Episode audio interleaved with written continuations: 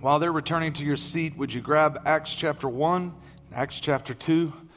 We're going to continue in our series entitled The Third Person, talking about the Holy Spirit and His work in our life.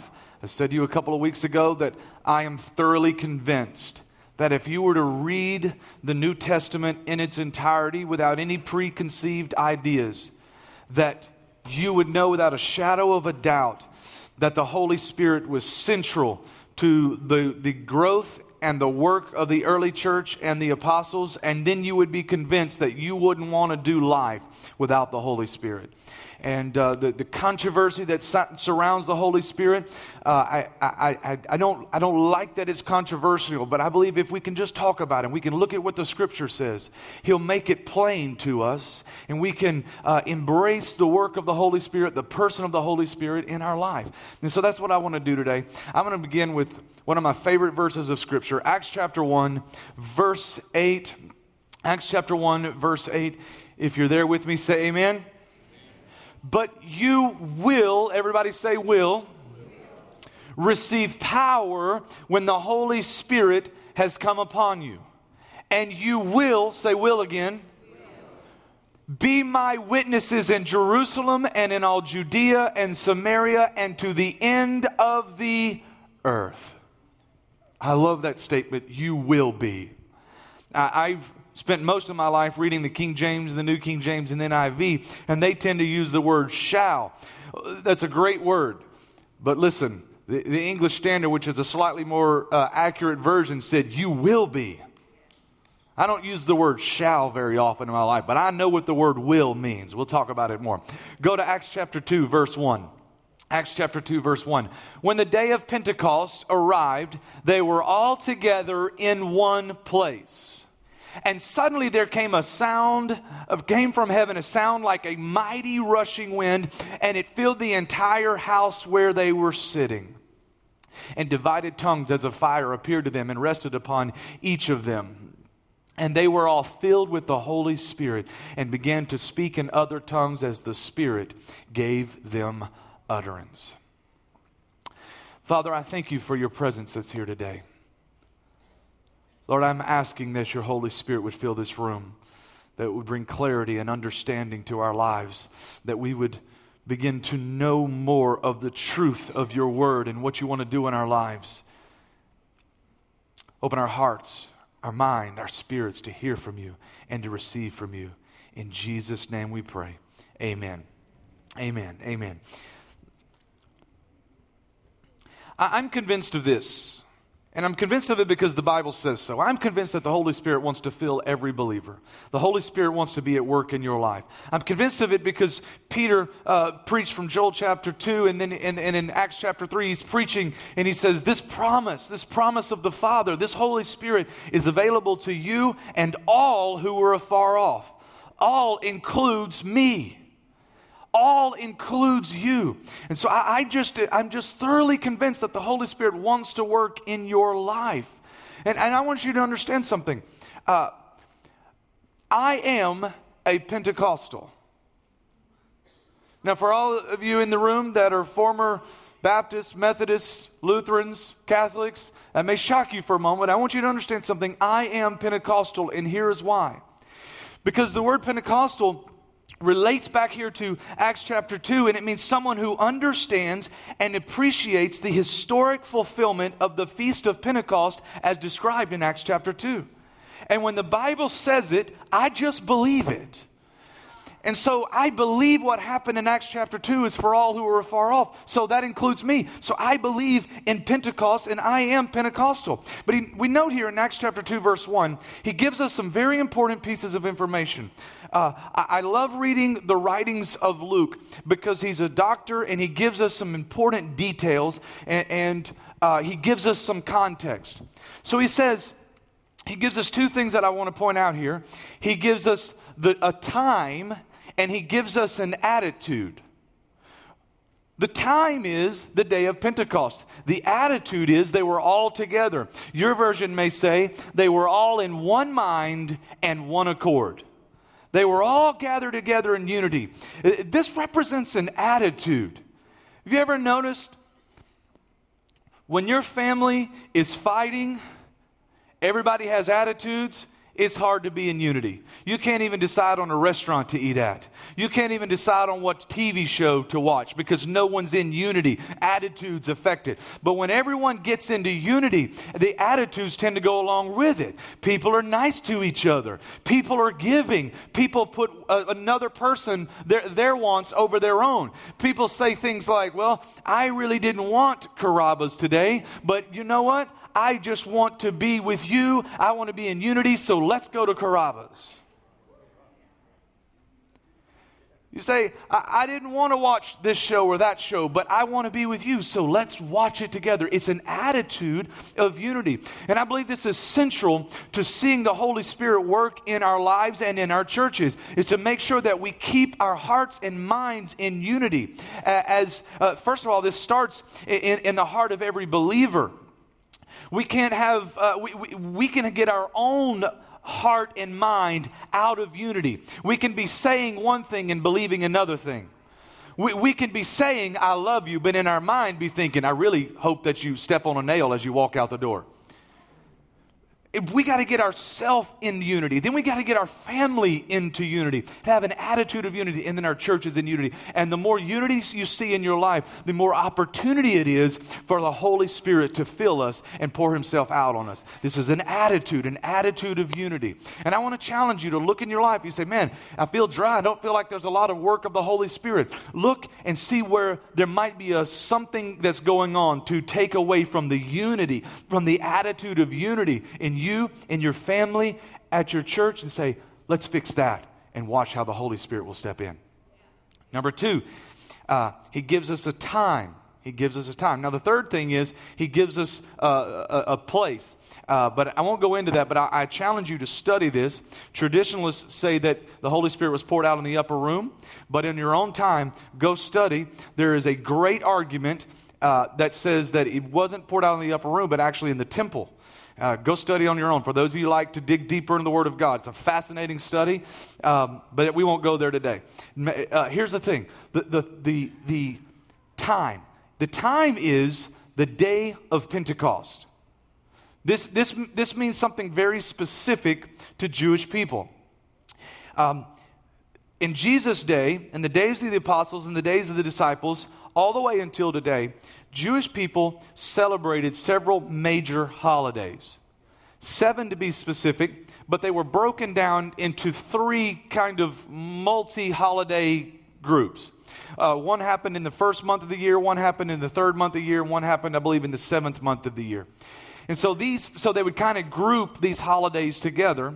The first was Passover, now, if you remember from our four cup series that we preached on before Easter, this was, uh, this was the feast that celebrated uh, how God sent Moses and brought the people out of slavery and out of bondage into Egypt.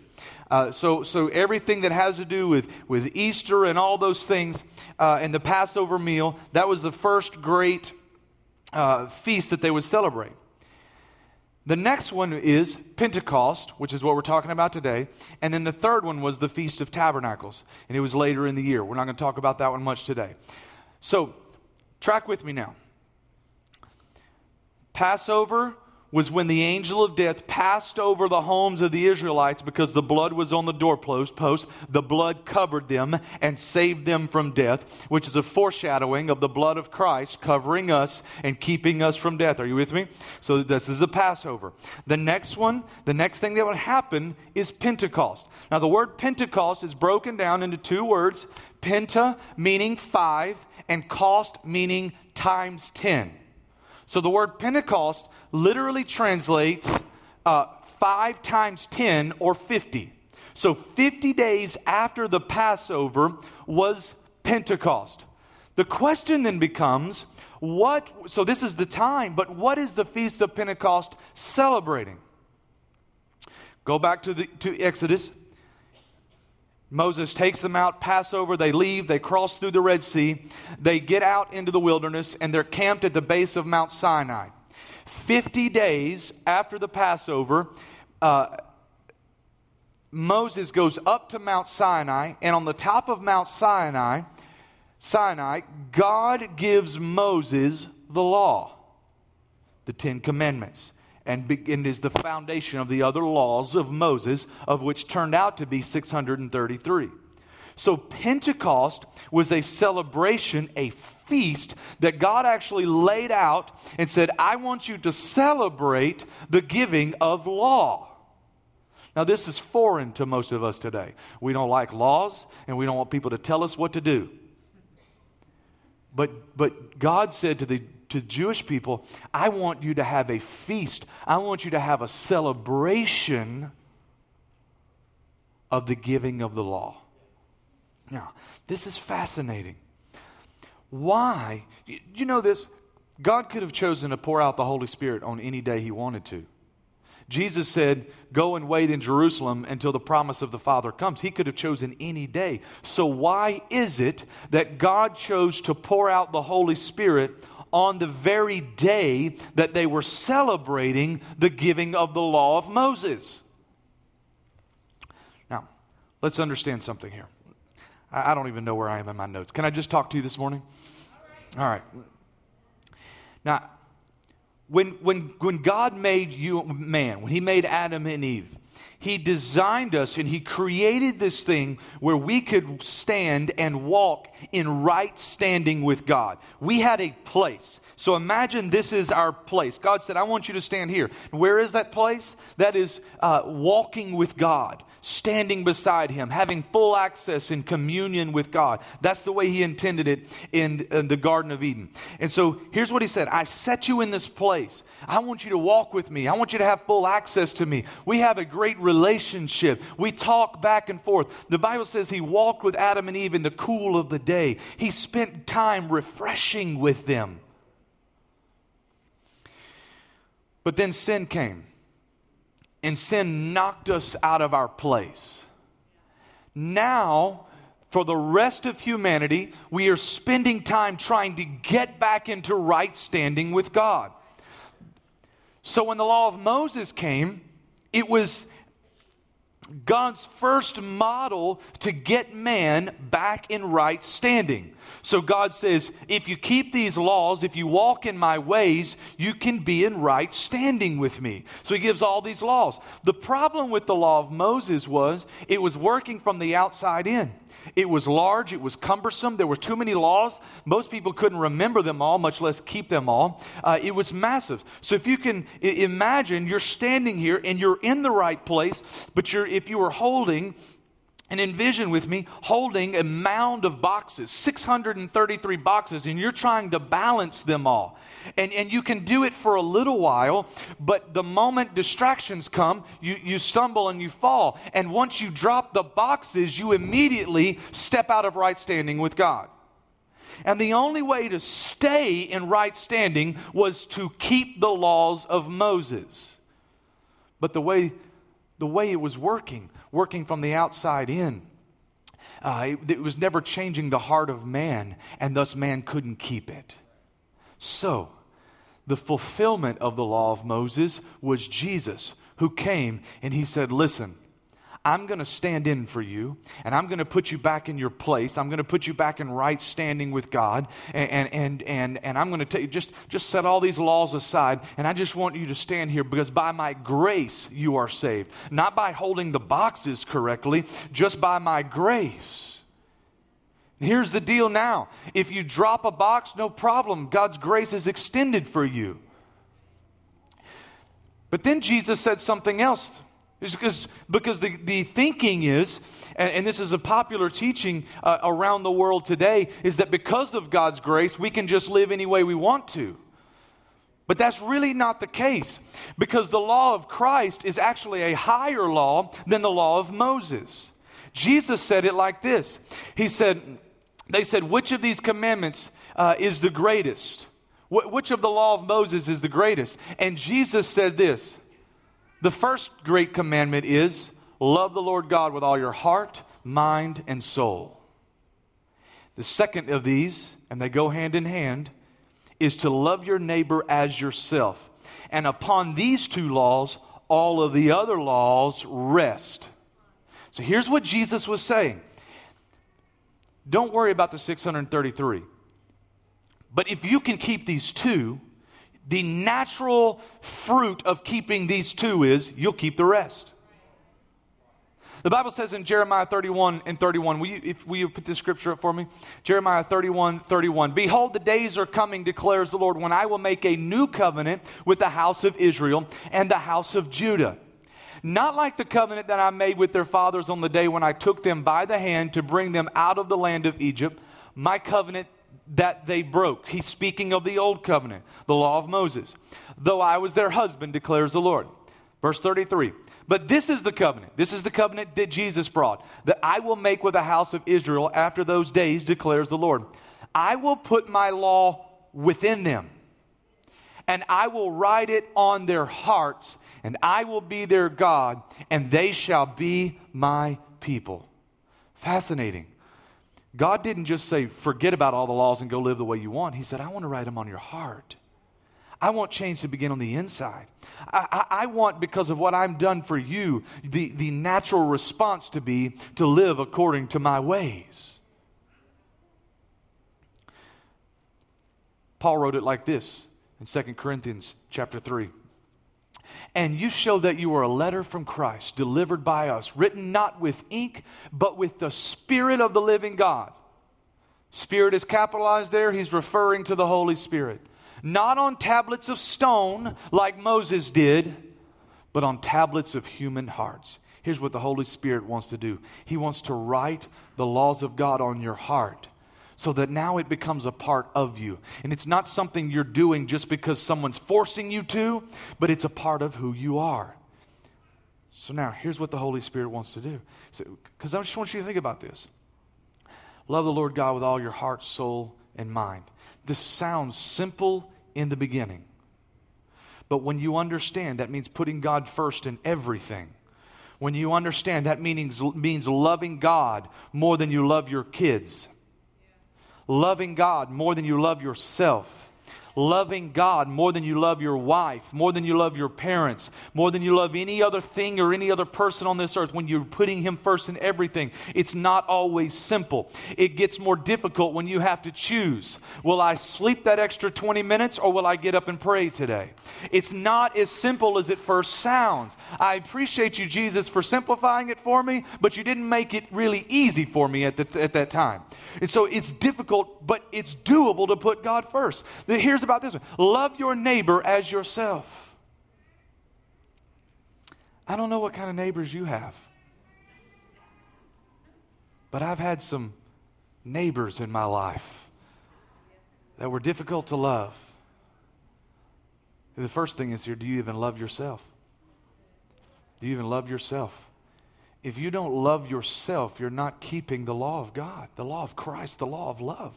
Then, if you don't love the, your neighbor, you're not keeping the law of love. It's easy to love your neighbor when they're kind to you all the time. But do you love your neighbor that's stealing your stuff and parking on your lawn and leaving ruts in the middle of the flood?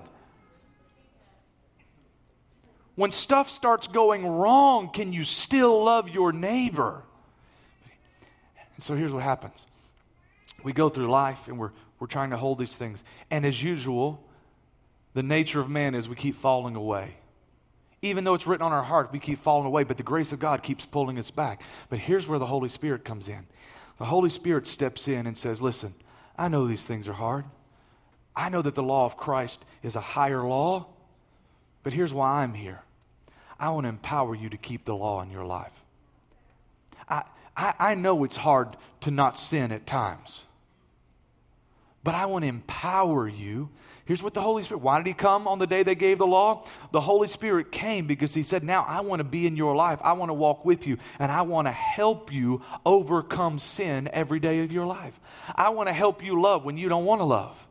I want to help you love yourself when you don't love yourself. I want to help you with that. I want to help you love when someone has done you wrong. I want to help you with that. I want to help you love when the temptation to sin is so strong that, that you can feel it in your bones. I, I, the Holy Spirit said, I want to step into your life and I want to overpower you and empower you to overcome that sin, that addiction, that temptation, whatever it is.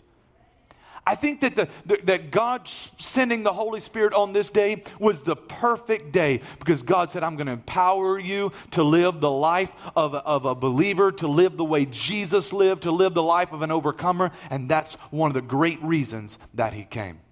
How many of you would like with the Holy Spirit to help you? I'm just going to be honest with you. Um, it's not hard to sin, but it gets harder when you're praying in the Holy Ghost. The Holy Spirit within you gives you the strength and the power to say no. It gives you the strength and the power to say, I'm going to live like Jesus lived. I can't imagine living my life without the Holy Spirit. You can't walk down the mall without an opportunity to sin. I want the Holy Spirit in my life every single day. I want to stay in right standing with God. And I don't want His grace to keep having to pick me up. I am appreciative that it's there, but I'd much rather the Holy Spirit just allow me to stay here in the, in the first place. Does that make sense? All right. Now, I want to go and, and uh, so we're, we're looking back at the Old Testament and what Pentecost is and, and, and the, whole, the work of the Holy Spirit uh, in, in the Old Testament. I'm going to give you three Old Testament examples of you remember uh, two weeks ago we talked about the three separate baptisms the baptism of salvation, the baptism of water baptism, and then of Holy Spirit baptism. We see them all throughout the New Testament. But let's flip back to the Old Testament and let's see if we can find some examples. You see, if it's true in the New Testament, you should be because because the because the New Testament is the fulfillment of the Old Testament. So we should be able to see examples, we should be able to see symbols, and we should be able to see some foreshadowing of what was going to happen in the New Testament. We should be able to find in the Old Testament. Let me give you three examples. Um, let's start with this one. When Moses went out in the desert, they needed a place to worship, and God said, "Here's what I want you to do, Moses. I want you to build a tabernacle. I want you to build literally a tent."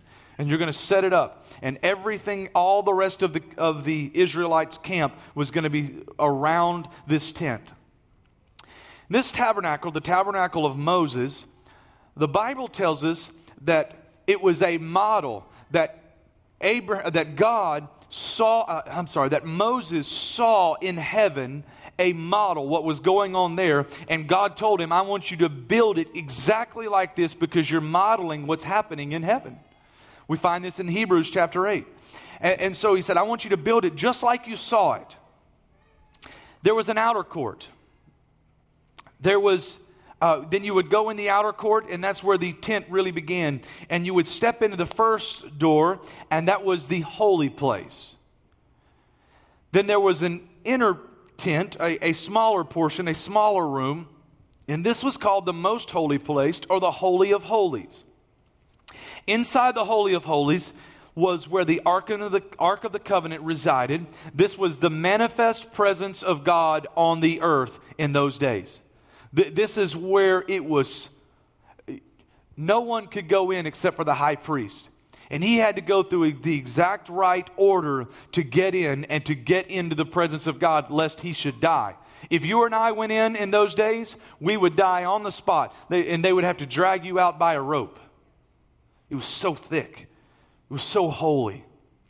So, here's what we see. What does this have to do with the Holy Spirit? Three things, three important things happened before the priest could go in. One of them was they had to sacrifice a spotless lamb. The second was he would go over and he would wash in a basin, a water basin, or, or a laver, and he would wash and clean himself and wash off the dirt uh, of his old stuff. He would wash it all off. The third thing that happened was he would go over to another place and he would be anointed with oil that would cover his head. Now, I want you to think about it. Three things. Number one, sacrifice of the lamb. Fast forward to 2,000 years, Jesus was sacrificed as our spotless lamb. This is a representation of salvation, the first step in conversion. You remember this? Or you nod your head if you're with me. So this is number one. Number two, he would go over the wash basin, basin and he would wash, and he would wash himself, he would cleanse himself. What does that sound like to you? Water baptism, a burying of the old man, a washing away of the old habits and lifestyles and hangups and sins and problems and regrets, a washing away. The third thing was he would be anointed with oil. Now, when you study the Bible, uh, especially the Old Testament, to be anointed with oil was rep- uh, oil was a representation of the Holy Spirit. So I want you to consider this. The high priest would come in and he would make a sacrifice, salvation. Then he would go over and he would wash up, water baptism, and then he would be anointed with oil, Holy Spirit. And then he would get into the presence of God. Here's what I, here's what I want to challenge you with today. Now, when Jesus died on the cross, the veil was torn, and we all have access. I don't care who you are and I don't care where you've been. He tore the veil so we can all go boldly before the throne. We can all feel God. But if you want to experience the fullness of the presence of God in your life, don't stop just at salvation. Remember, it was a model of heaven. And while Jesus gave access to everyone, it doesn't mean that the model changed. You still need the Holy Spirit in your life to experience the fullness of what God has for you. It's still there. And if you want to get deeper in the presence of God, if you want to know Him more, if you want to experience Him, if you want to feel Him, if you want Him ever present in your life, you need the Holy Spirit. The model still exists in heaven, even though we all have access. I want the Holy Spirit. I can tell you that I have encountered God on many different kinds of my, times in my life. But my encounters where the Holy Spirit had filled me baptized me, washed over me, and covered me, and anointed me. Oh, I wouldn't trade those for the world. You need the Holy Spirit. Here's another one for you. Uh, let's go to 1 Corinthians chapter 10. For I want you to know, brothers, that our fathers were all under the cloud and all passed through the sea. Notice here, under the cloud and passed through the sea. And all were baptized into Moses in the cloud and in the sea. So notice three things here. This is Paul writing. They were baptized into Moses, we were under the cloud, and we passed through the sea. Now let's break these three down. Moses, remember, was a deliverer. And, and uh, the Bible says in Acts that, and, and Peter quoted Moses who said that, that uh, who prophesied that God was bringing another one like him. So another Moses. That's Jesus that would come and deliver us from sin once and for all. And, and so being baptized into Moses is a representation here of being baptized into Jesus or salvation. Are you with me? Let's go to under the sea, pass through the sea. Notice they passed through the sea, specifically referring to when the Red Sea was parted, the Israelites walked through, when the Egyptians came behind them, the waters crashed over them. They literally passed through with instruments of death on both sides of them. They passed through Water baptism. New Testament tells us this was, this was when the Israelites were baptized. When they walked through the water, they walked through, they walked through the death, they were water baptized. Are you with me? Number three, in the cloud. This is a representation of the work of the Holy Spirit in the Israelites. Here's what it looked like. When they got into the promised land, they're, they're in, or excuse me, into the desert. They are in a desert. These people had been slaves other than Moses, and many of them had has visited the wilderness. They didn't know where they were. They didn't know what was going on. There, there was no Buc-ee's to stop at and get a, a cold drink and use a clean restroom. They did not know where they were. They were lost. But here's what God said I'm sending you a cloud by day and a fire by night. And, he's, and here's what that cloud did three things. The cloud led them, and the fire led them through the wilderness it gave them direction. He helped them know where to go, uh, uh, know, know how to, he was, he was with them. And then the third thing was he comforted them. Think about being out in the, in the middle of the wilderness. You're all alone. You, God's led you out here, but now where is God? But as long as that cloud was there, and that fire was there, they were comforted by the fact that God was with them. Now, I want you to fast forward to what Jesus said about the Holy Spirit. Jesus said he was our guide, Jesus said he was our comforter, and Jesus said he was our Holy Spirit. So, no matter if you're in a desert in your life today, where you might be, what you're going through, here's, here's what God wants you to know. He, the Holy Spirit is your guide. He'll guide you on where to go, He'll help you get there, and He'll comfort you along the way. That's, that's what the Holy Spirit wants to do in your life. This is the work of the Holy Spirit in the lives of the Israelites. And this is what He wants to do. We, were, we, we can be in the cloud. We can be under the cloud, under the work of the Holy Spirit all the days of your life. How many of that sounds good? He'll, he'll guide you where to go, He'll help you get there, and He'll comfort you along the way.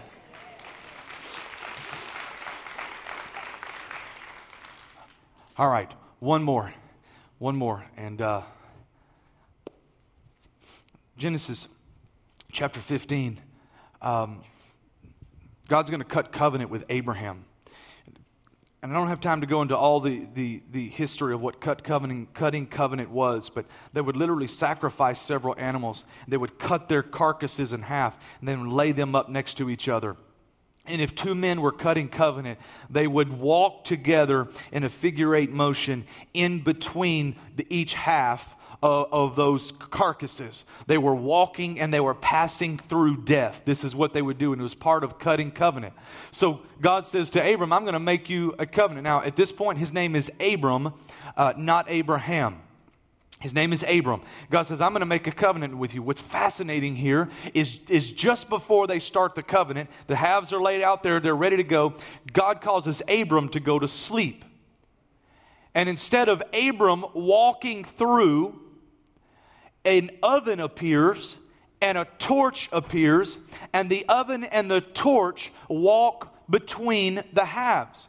Now, what is this representation of? I believe that the oven is symbolic of God the Father. Why? Because Jesus said that true bread comes from the Father. And he's the, he is the creator, He is the giver of it.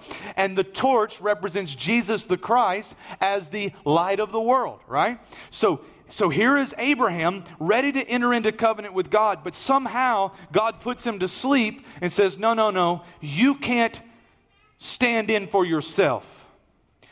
You need someone to stand in with you. So he sends a torch to stand in for Abram. As soon as Abram wakes up, the Bible says that they had entered into a covenant together. So someone stood in from Abram. Fast forward 2,000 years ago, Jesus was trying to get us back in this new covenant with God. But he said, Listen, I'm going to stand in for you.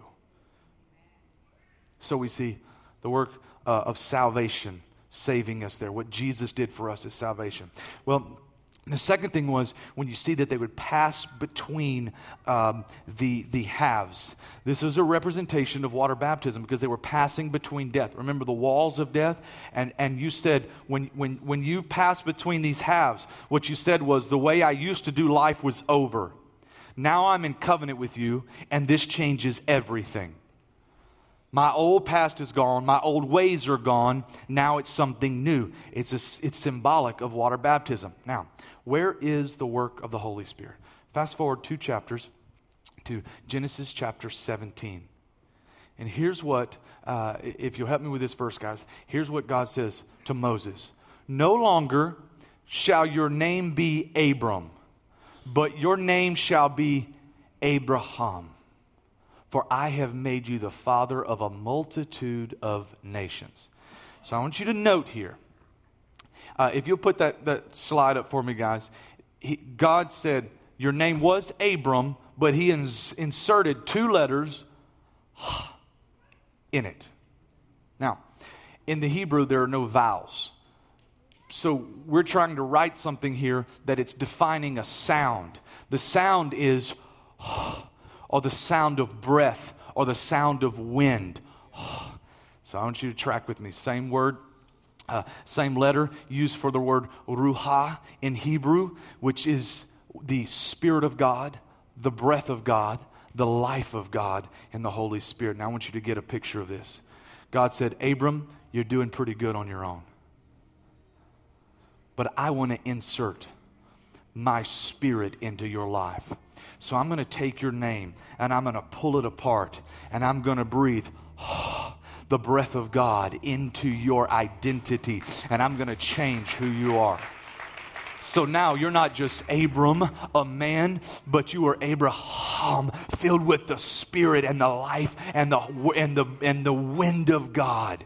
And you see this all through the Old Testament the wind of God, the breath of God. Breathe. And this is what God did. He said, I'm changing who you are at the very core. The thing everyone knows you by, I'm changing it and I'm adding my spirit into you.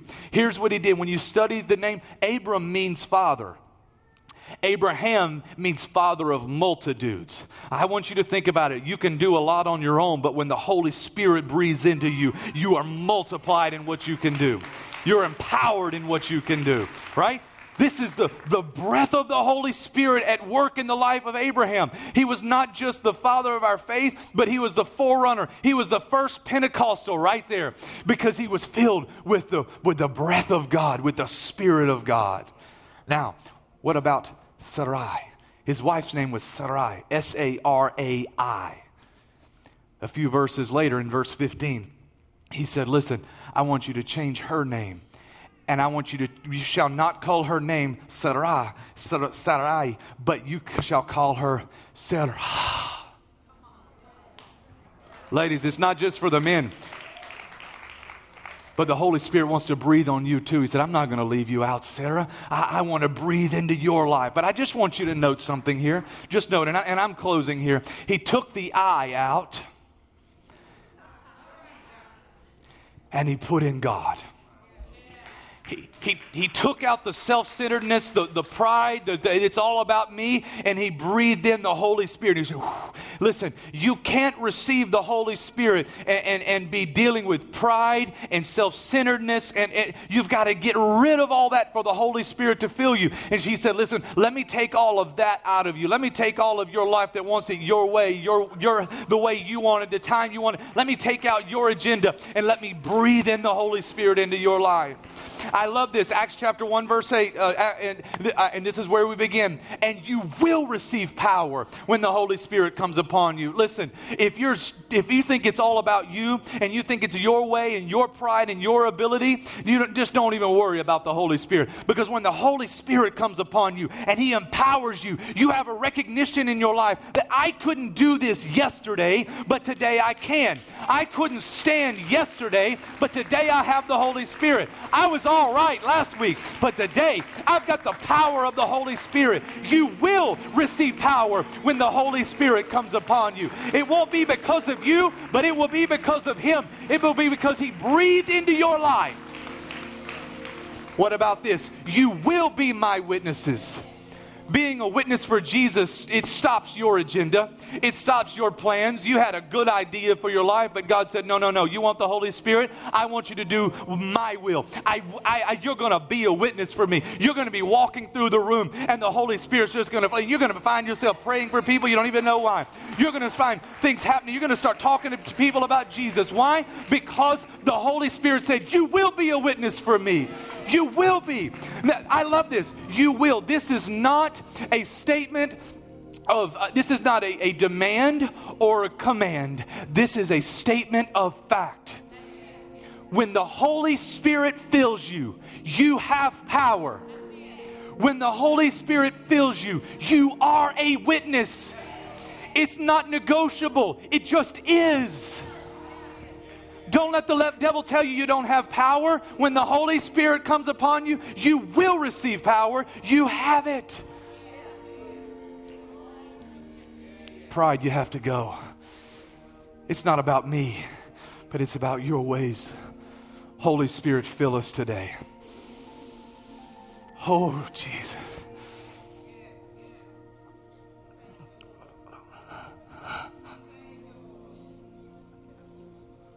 Thank you, Jesus. If you need the Holy Spirit to breathe into your life, if you need Him to become a part of your identity, just split my name, change my name, just breathe into my life. Would you just stand with me and lift your hands for a moment? He is here today. Breathe upon us. Breathe upon us, Holy Spirit.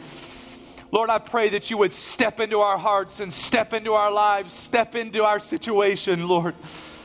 Be our comforter, be our guide, be our helper. Pride must go. my way must go. Lord, empower us. Empower us, empower us, empower us. We will be a witness for you. Ah, thank you, Jesus. Thank you, Jesus.